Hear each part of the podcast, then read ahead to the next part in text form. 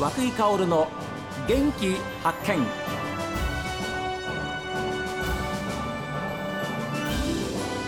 おはようございます。和久井薫です。和久井薫の元気発見。一日の始まりは私が発見した北海道の元気な人と出会っていただきます。今週はですね歯についてえ歯お口の健康についてのお話を皆様に、えーお届けしようと思います。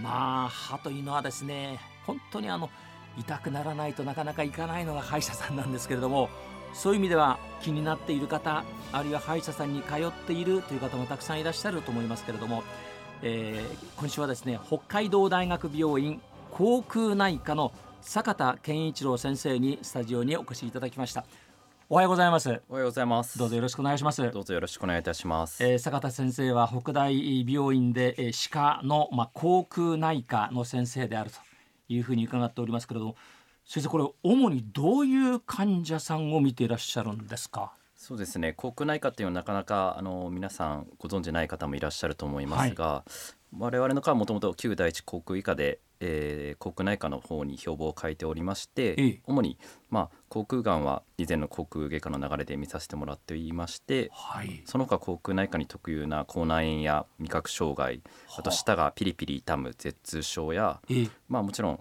顎変形症受け口の方なども専門にしています。はあはあ。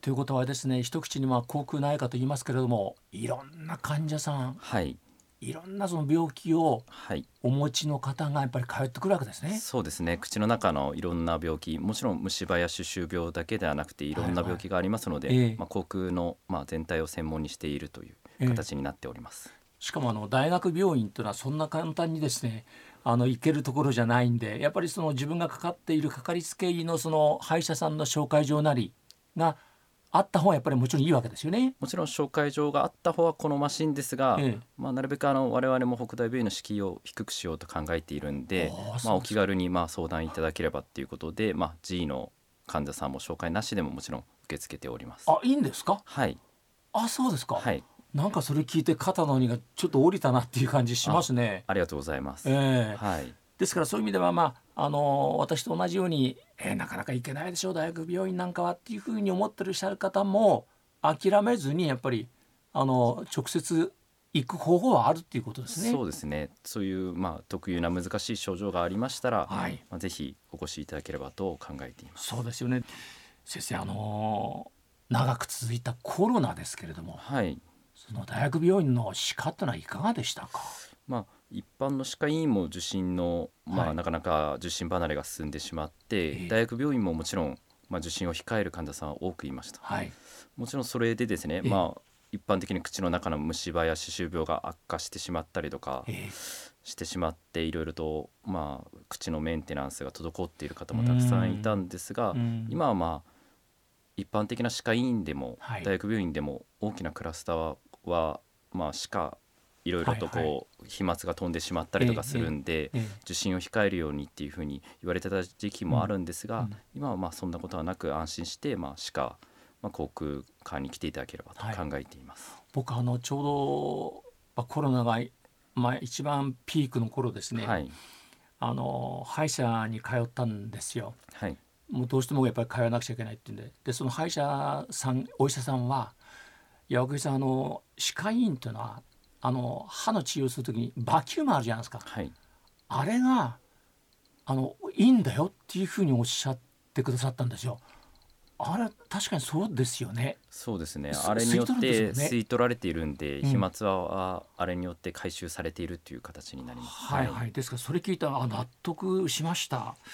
でもそういう意味ではやっぱりちょっと控えようかな行くのやめようかなって億劫になる患者さんもいたと思いますよね。そうですね、うん。なかなか外出も制限されていたので、はい、かなり受診の、まあ、機会がなくなっているっていう印象です。ですからあの自粛ってことは家から出ないわけですから。はいそしたら運動不足にもなるし、はい。っていうこともありますよね。そうですね。運動不足になってしまったりとか、まあ、人と話さなくなってしまったりとかして、はあはまあ、心理的にも、うん。まあ、うつ傾向の患者さんが増えたりとかそういうこともあったと思うんですよね。ええ。はい、それはもう数字的にも結構出てるんですか？そうですね。数字的にも出ておりまして、ええ。まあ、この中では、まあ、高齢者の外出機会が約2割程度うつ病患者さんも、まあ、数パーセント5%から10%程度増加したという報告もまあありますので。ええということはやっぱり人と会って話をするもちろんそのリスクを伴わないようなそういう形での付き合いってのは絶対必要なわけです。ですね歯にとっても必要ということですね。そうですね歯にとっても必要ですし、うん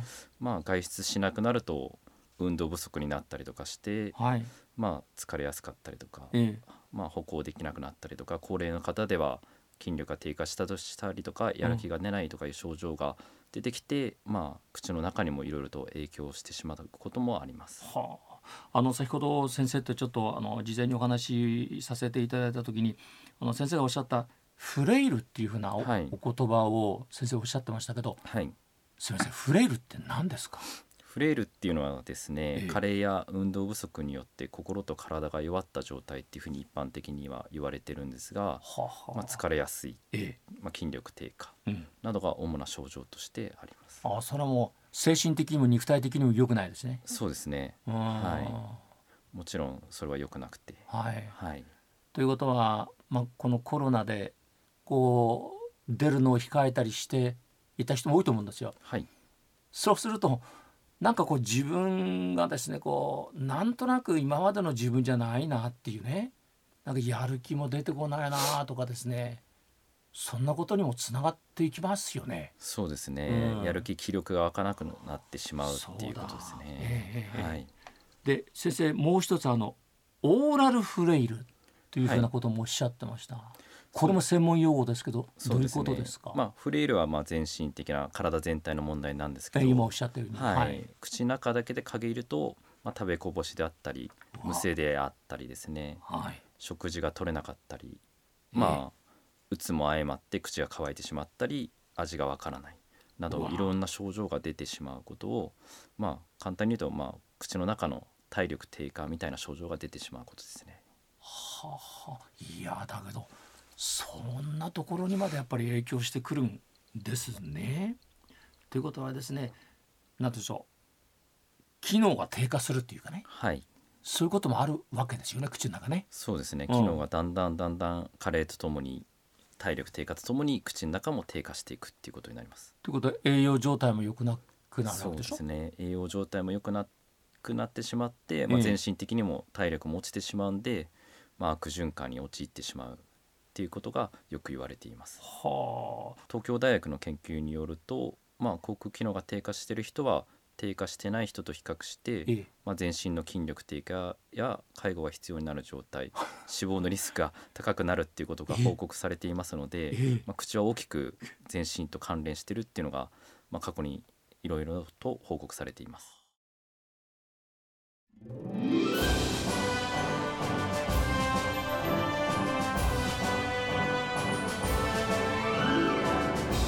さあメッセージはこちら。メール元気アットマーク STV.jp genki アットマーク STV.jp ファックスは0112027290おはがきの方は郵便番号060-8705 STB ラジオ和久井薫の元気発見までです。この後は北海道ライブ朝耳です。今日も一日健やかにお過ごしください。